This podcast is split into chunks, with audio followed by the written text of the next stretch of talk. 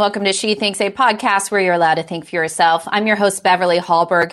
And on today's episode, Tom Bevan of Real Clear Politics joins us to discuss the science of polling and how to determine if a poll is legitimate, especially as we head into midterms. We'll also delve into the future of legacy media. What does it mean when some network ratings bottom out at the same time podcast listenership, like ours, is increasing? We're going to break that all down.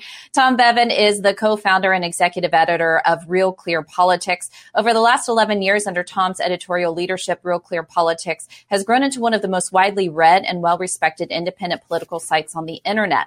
In addition, in addition to overseeing the editorial staff and writing regular features. Tom's work has appeared in numerous publications and he is featured frequently as a commentator on Fox News, CNN, MSNBC, and the BBC. He is also the co-author with Carl Cannon of two ebooks on the 2012 election, The Battle Begins and A Time for Choosing. Tom, thank you so much for joining She Thinks today.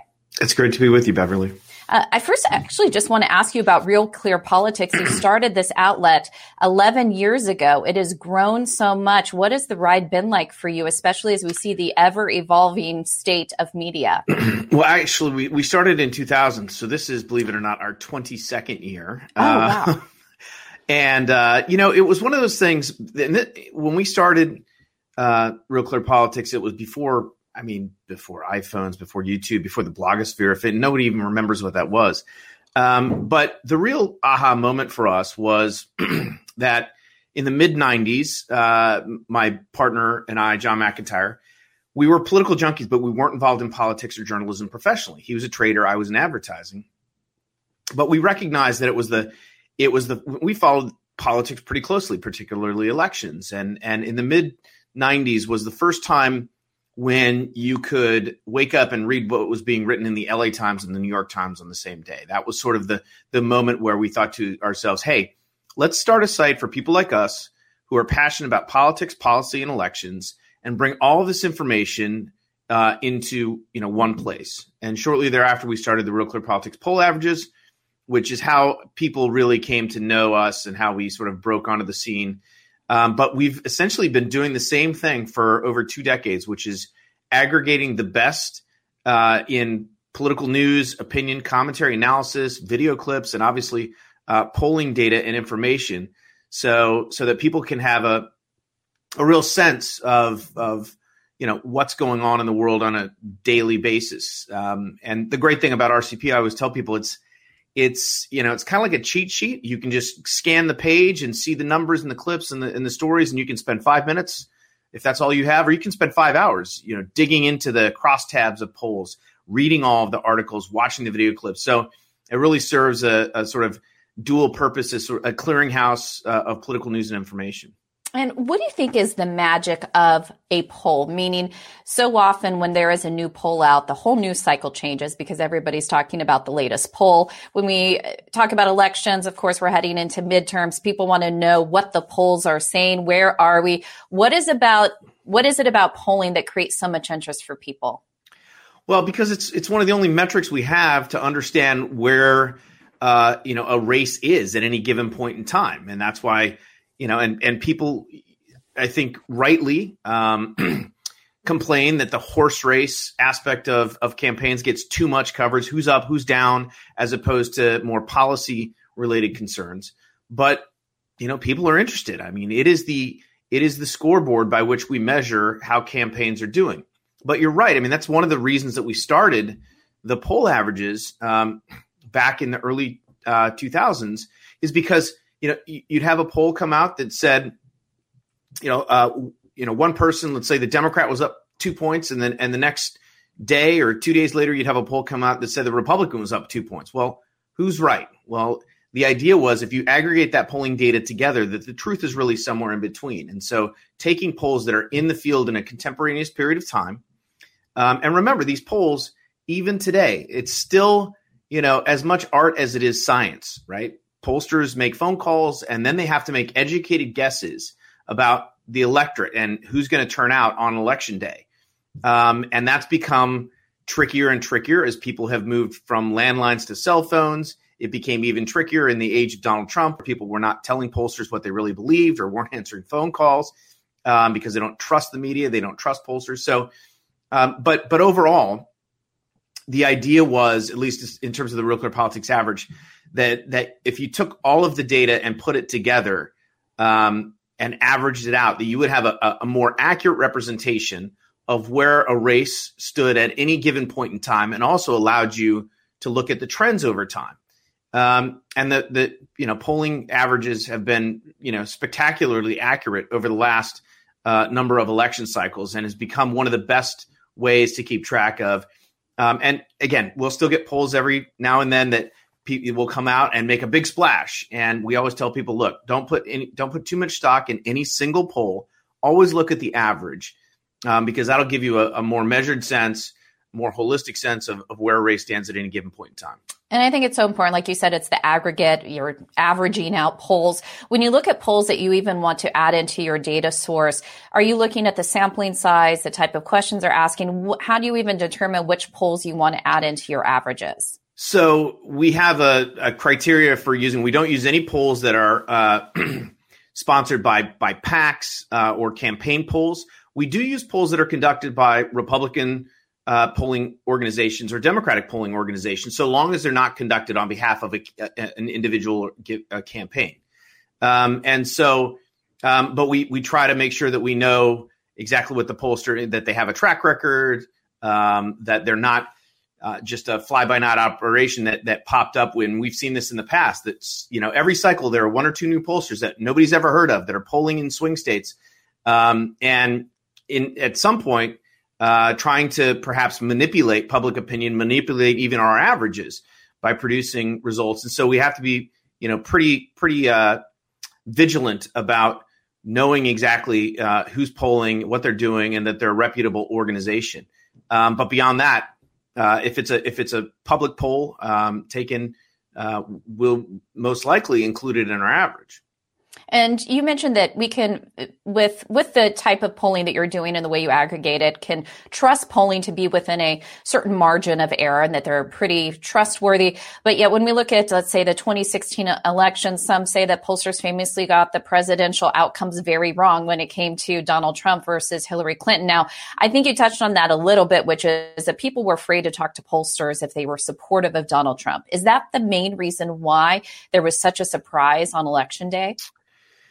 No, unfortunately not. there, well, there are a couple things uh, about, and and we have had prior to 2016, we had had a couple of instances where there had been complete polling misses. Um, Barack Obama in 2008 in New Hampshire, for example, after he won the Iowa caucuses, he went to into New Hampshire. Um, everyone thought that he was all the polls had him winning that state by you know six, seven, eight points. And if you remember, there was, you know, Hillary Clinton was at a press conference. She got emotional. There was a guy at a rally who had a shirt, a, sign that said, you know, iron my shirt or something. And uh, she ended up winning that state by a couple of points. And it was a complete shock because not a single pollster predicted her winning. Part of the explanation for that uh, is that there were no polls in the field in the last 48 hours of that race to, to capture that late swing in momentum. And that's something that we've seen that happen a couple of times um, another race was uh, Harry Reid in, in Nevada in 2010. Everyone had Sharron Angle winning that race by a slight margin. He ended up winning it by by you know five or six points. So it has happened before. I think what was unique about 2016 um, is that the national polls were actually very accurate, more accurate than they had been in previous cycles. They had our national average had Hillary Clinton winning by I think three points. She won it by 2.1, something like that. Um, but it was the some of these individual states where the uh, individual pollsters, but also even our averages, did not predict the correct outcome. Now, part of that is is not so much the polls, and I'll give you a couple examples. The day before the election, we have a we have a map, Real Clear Politics electoral map, which takes all of our um, our polling averages right in the various swing states, and we have a map that shows whether they're you know in the red column, in the blue column, or they're or they're considered considered uh, you know, toss up races. But we also had a part of that map where you you click on a button. It's called the no toss up map, and it allocates states based on where our poll averages stand at that. So even if if Hillary Clinton was winning a state by 0.1 percent in our in our average, that would be allocated to her. Same thing for Donald Trump. On the day before the 2016 election, um, we had Hillary Clinton winning but it was like 272 to 266. We had Trump winning Florida, North Carolina, um, Nevada, which he didn't win. Um, we, but we also had in Pennsylvania, for example, our final, uh, the last poll we put into the Pennsylvania average had Donald Trump leading by one percentage point. Our final average in Pennsylvania was under two points. It was 1.5 or six. Um, the same thing was true in Michigan, for example. And so I think one of the problems with with 2016 wasn't so much that the polls there were there were some polling errors, particularly in Wisconsin. But if you looked at it, um, it wasn't so much the the polls as it was the pundits. I mean, every single person, all these reputable people, from Sam Wang at Princeton University to David Plouffe, uh, former Obama campaign manager, were on TV in the two weeks leading up to the election saying this is a 100% lock for Hillary Clinton. There's no way she's going to lose this race. Um, I'll bet my life on it. Uh, you know, all of that stuff. Everywhere you looked, uh, it was the consensus. It was the conventional wisdom that Hillary Clinton was going to win that race. But if you actually looked at the data, the race was a lot closer than that. And and if you looked at other metrics like the the Republican the generic congressional ballot, right? You saw Republicans surge in the final two weeks of the 2016 race, which should have given people an indication that something was going on. We also had all sorts of anecdotal data, uh, anecdotal stories about you know Trump rallies and Trump voters here and there. And what happened was the media and the pundits sort of filtered out all of the data points that didn't agree with their preconceived narrative that Hillary Clinton was absolutely going to win this race. And so there were some issues with polling, and one of the biggest ones um, was that was the the education gap, right?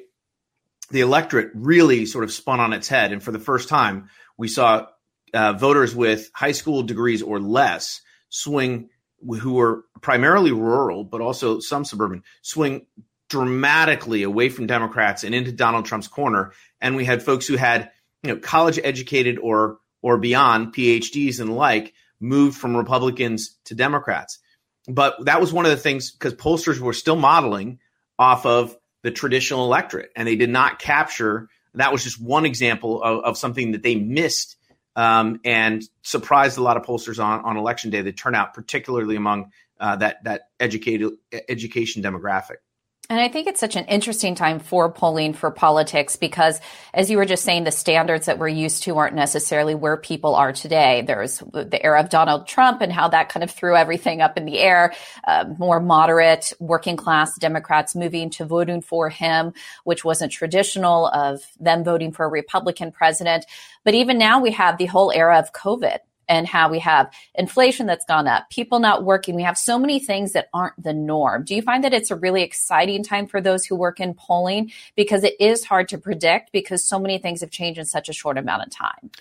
Well, you know, I have long been a defender of pollsters that they've they've you know done their best to adapt to changing circumstances. I mentioned uh, you know people moving from landlines to cell lines uh, trying to incorporate, you know, uh, online polls, which is obviously where where things are headed. However, um, I, I, do think that after 2016, when pollsters took a look at, you know, what went wrong and what they could do better, um, they didn't really do a very good job in 2020, um, and some of the same mistakes were made. Now, I, you know, and a lot of people say, well, you know, the pollsters got it wrong again in 2020. That's not actually true. I mean, if you want to be specific and precise, there were a, a group of pollsters that got it wrong, and they were typically the academic based mm. uh, pollsters from places like Quinnipiac University and uh, others, and all of the the so called uh, you know blue chip media polls.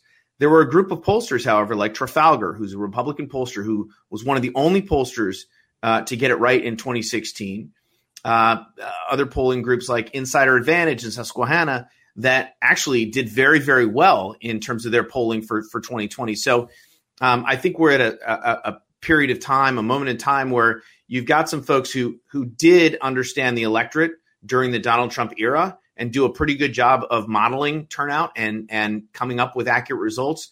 Where you had another group of pollsters that could not figure it out. And so the question moving forward particularly right now um, in this first midterm where Donald Trump is not on the ballot, but he's clearly a factor. He's out there. He's he's endorsing candidates and the like. Um, it'll be interesting to see how pollsters do this midterm, and then obviously in 2024, either with him on the ballot or without him on the ballot. So let's talk about where the polls are showing things today. I want to start first start with President Joe Biden. He's had polling that shows he's a very low approval rating in the low 40s. Even when you take the, the averages, not doing well. This is not good for in your first year as president. What do you make of the polling that we're seeing so far? What does it say? Well, he's had a rough first year, obviously. And I think that, you know, you saw Biden enjoy sort of a honeymoon period in the first few months uh, of of his administration, and even issues that were clearly not helpful to his administration, like the immigration situation at the border, uh, which had you know reached sort of crisis levels, wasn't really impacting him. Um, we started to see, and obviously, you know, COVID was sort of moving in the right direction, but during the summer, um, even after Biden had sort of declared victory against the pandemic in, in July, um, the withdrawal from Afghanistan in August, you can see uh, it just sort of was like a was a tipping point where not only was that issue uh, a problem for him and people didn't think he handled that well, but it really sort of eroded his his brand across the board in terms of people thinking that he was competent to do his job, um, that he was honest, that he was trustworthy, that he cared about people like like me. Uh, all of those questions which had been, uh, you know, part of his his core brand and his strength during the campaign, just got washed away by Afghanistan, and he's never really recovered.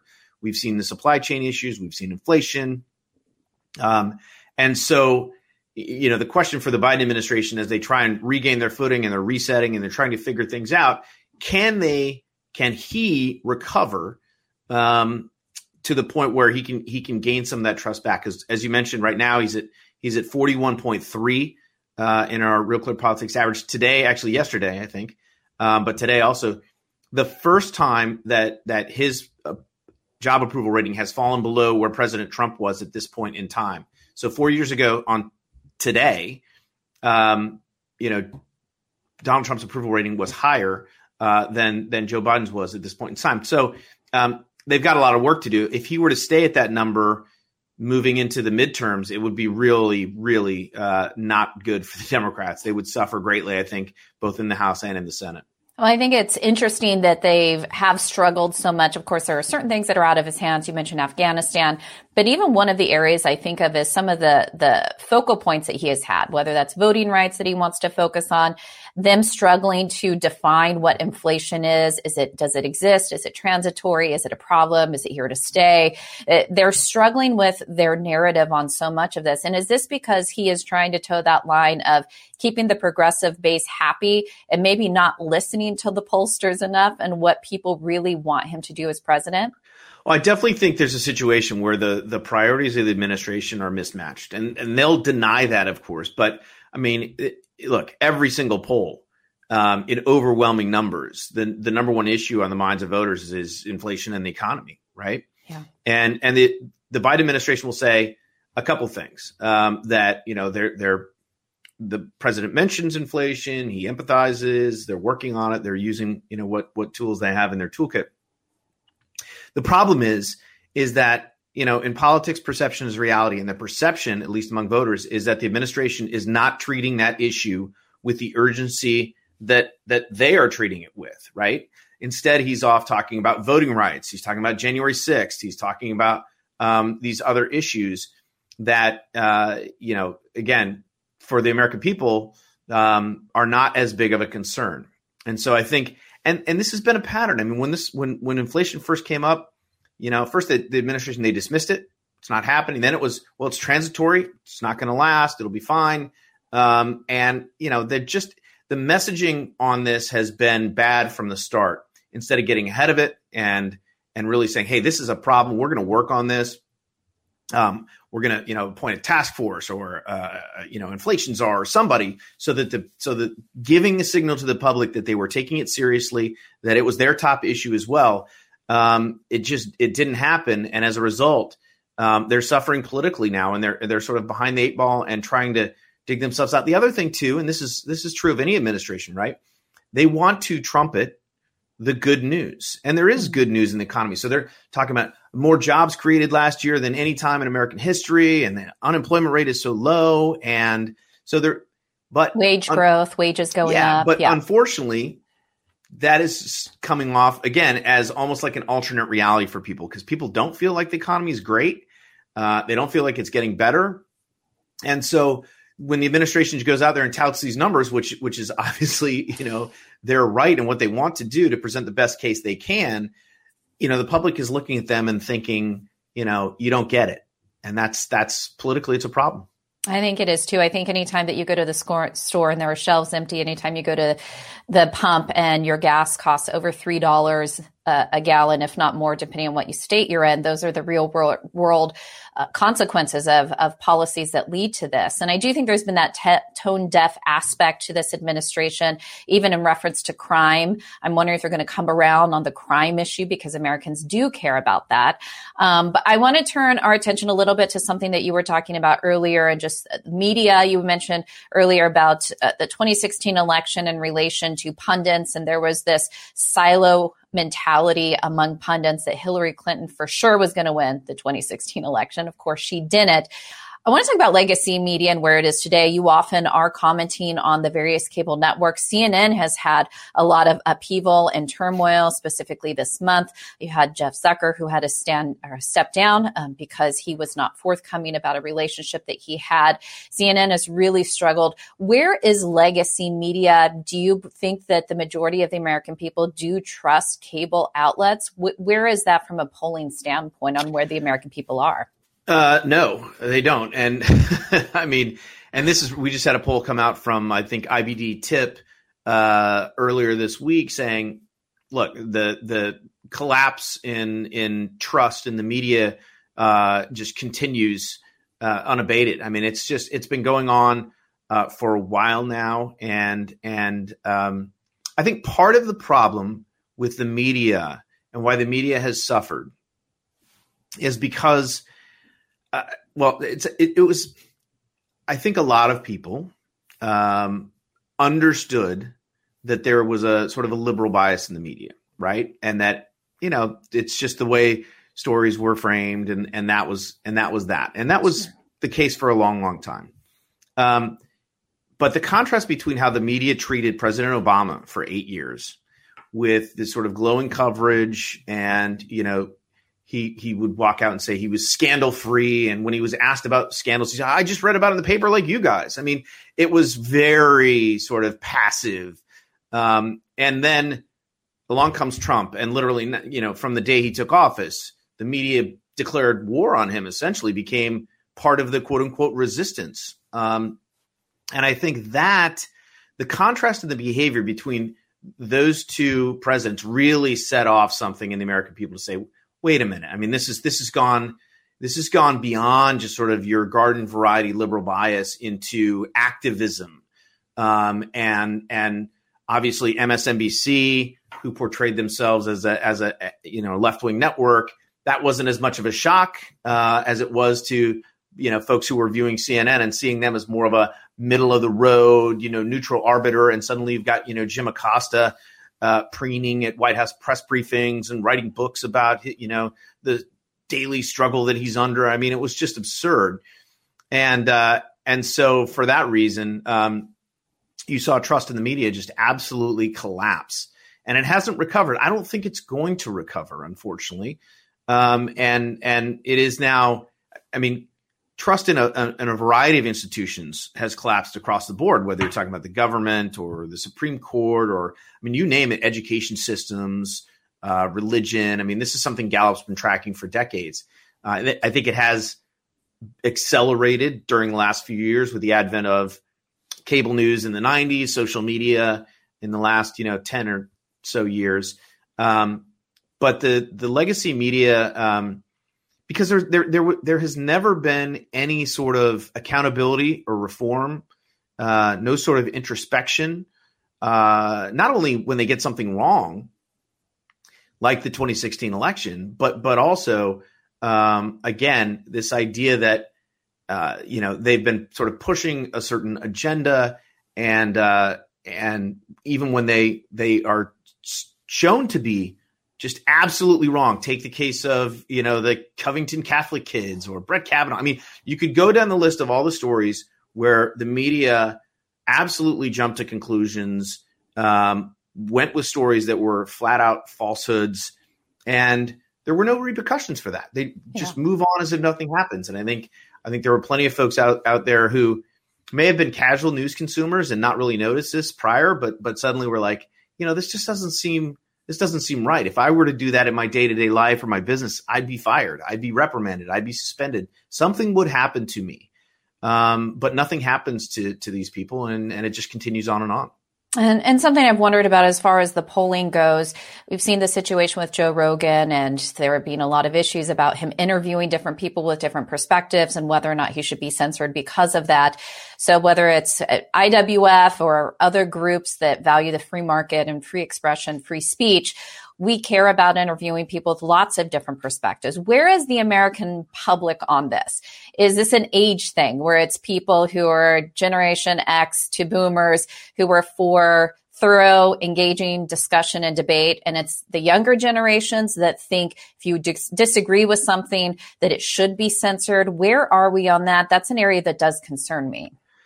Yeah, no, I agree. And I was just having a conversation with someone the other day and said that you know that's actually the most disturbing part of this, uh, even more than than sort of the activist uh, media which took place under Donald Trump. The idea that big tech and other media organizations are flat out censoring arguments, disappearing stories, um, you know, omitting, not covering. That's a real problem. That's something that um, I think is a, is a real threat to to our First Amendment uh, you know rights and and um, journalism and media, um, you know, in general. And I think. So, go ahead. I was just going to say, I, you know, I think one of the things that that Joe Rogan had uh, said in his video that he released, uh, you know, the other day, which which is the crux of the issue, at least for me, which is he said, you know, when people decry misinformation, first of all, who gets to decry who who gets to declare what is misinformation and what's not? Because he said it's so true. You know things that were declared misinformation and were you would get banned for saying 6 months ago are now completely acceptable and in some you know in a lot of cases seen as as likely. For example uh, he mentioned you know the idea that you you'd be vaccinated that you could catch and pass the the virus or that the you know the lab leak theory which again was verboten for a long time. And if you mentioned it, you were you you were thought of as a crank, and media went out of their way to to you know absolutely marginalize anybody who thought that that was a thing. Uh, the way that you know alternate treatments like hydroxychloroquine and and others, ivermectin, were were treated by the media. Um, to cloth mask. I mean, on and on and on. So so who gets to declare what's misinformation? And something that's that people say is misinformation today could be accepted opinion or at least with, at least within the reasonable uh, you know spectrum of discourse a week from now a month from now a year from now. And so uh, that to me is is the crux of the issue. Um, and and to see people that are pushing so hard i'm not sure it's a generational thing to be honest with you.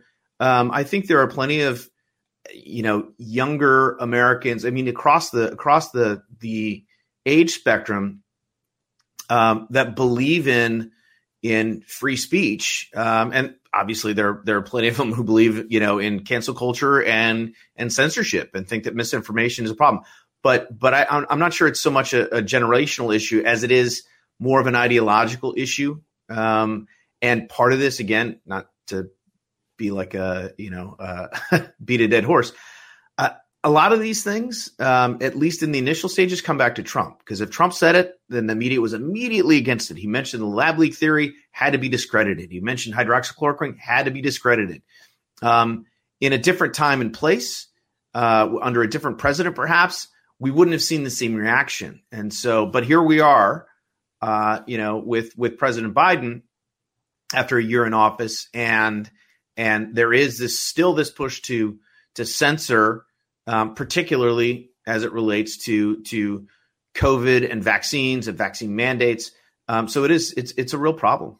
So, final question I have for you. So, I have some of the same concerns about legacy media. I've worked in media for 20 years. I've valued the institution, but like you, have been concerned about the way things are covered or not covered, or how issues are. Pe- they want to silence people. But I think that the silver lining in all of this is to see the rise of something like a podcast, where you do have so many people listening to them. Where I, I even think it's hilarious that people try to shut down Joe Rogan, thinking that they have more sway than he does or that a musician thinks that Spotify is going to take down Joe Rogan because their own songs that are on Spotify. So do you think that these other ways to have conversations, to get information, the more new media aspect is actually something to be that is encouraging, even as you see it?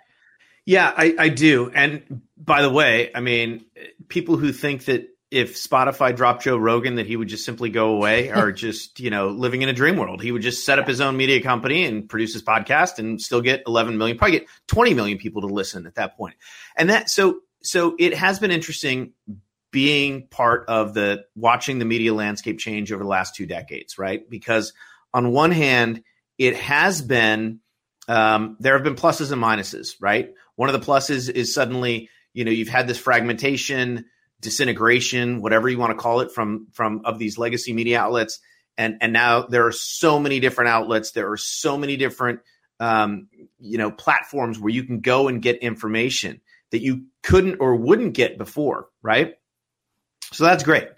Um, the problem, one of the one of the downsides to that, though, is that people are, uh, as we've gotten more tribal, as we've as we've sort of uh, especially with the advent of social media, we've sort of reinforced our own information bubbles. And so we may be getting our information from different places, and that's good, but we're only getting it from those places. And suddenly, which is why we often feel like, uh, you know, the blue team and the red team are operating in the two completely separate universes, right? Look at the same set of facts, come to completely different conclusions about what just happened and what it means moving forward.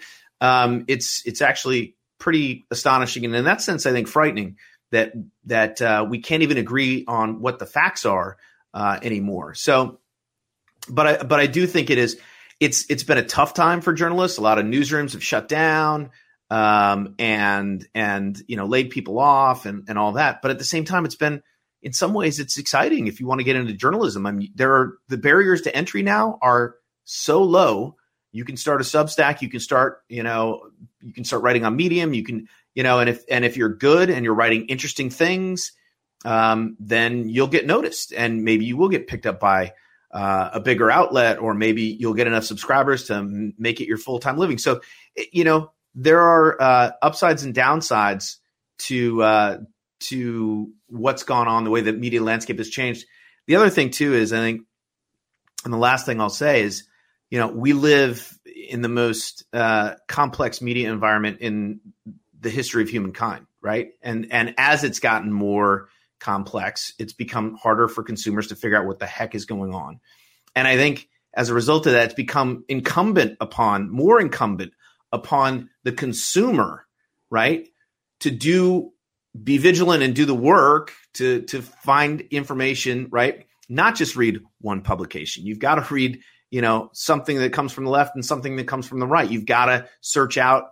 Uh, you can't just rely on you know your friends sending you stuff from Facebook. I mean, so it's a it's it's a complex media environment. It's only going to get more complex as we have you know we talk about misinformation, disinformation, deep fakes, and the like. Um, so there are some dangers out there, but um, again, if you're a news consumer, um, it's up to you to to make sure that you're you're seeing the full spectrum and getting as much information as you can and and making decisions um, based on on what you know the information that you're you're gathering well, a question I often get from people is where can I go to just get straight news? And I do point people to Real Clear Politics. Yes, you have the commentary side, but you have the straight news side as well. People can get information there. I think in the roughly two decades that you've been in operation, not 11 years, like I mistakenly said earlier, you guys have really weathered the media, the change in the media landscape really, really well. I appreciate your polling information too. So thank you so much for your work and also for joining us on She Thinks Today. Absolutely. Thanks. And thank you for joining us. We hope you take away something new from today's conversation. And if you enjoyed this episode of She Thinks, join other like-minded women and men for more great conversations on our members only platform called Independent Women's Network. Members enjoy exclusive content, resources, messaging workshops, and more. And if you enter code She Thinks at checkout, that's code She Thinks at checkout, you get 20% off your membership. So from all of us here at IWF, thanks for watching and we'll see you on the network.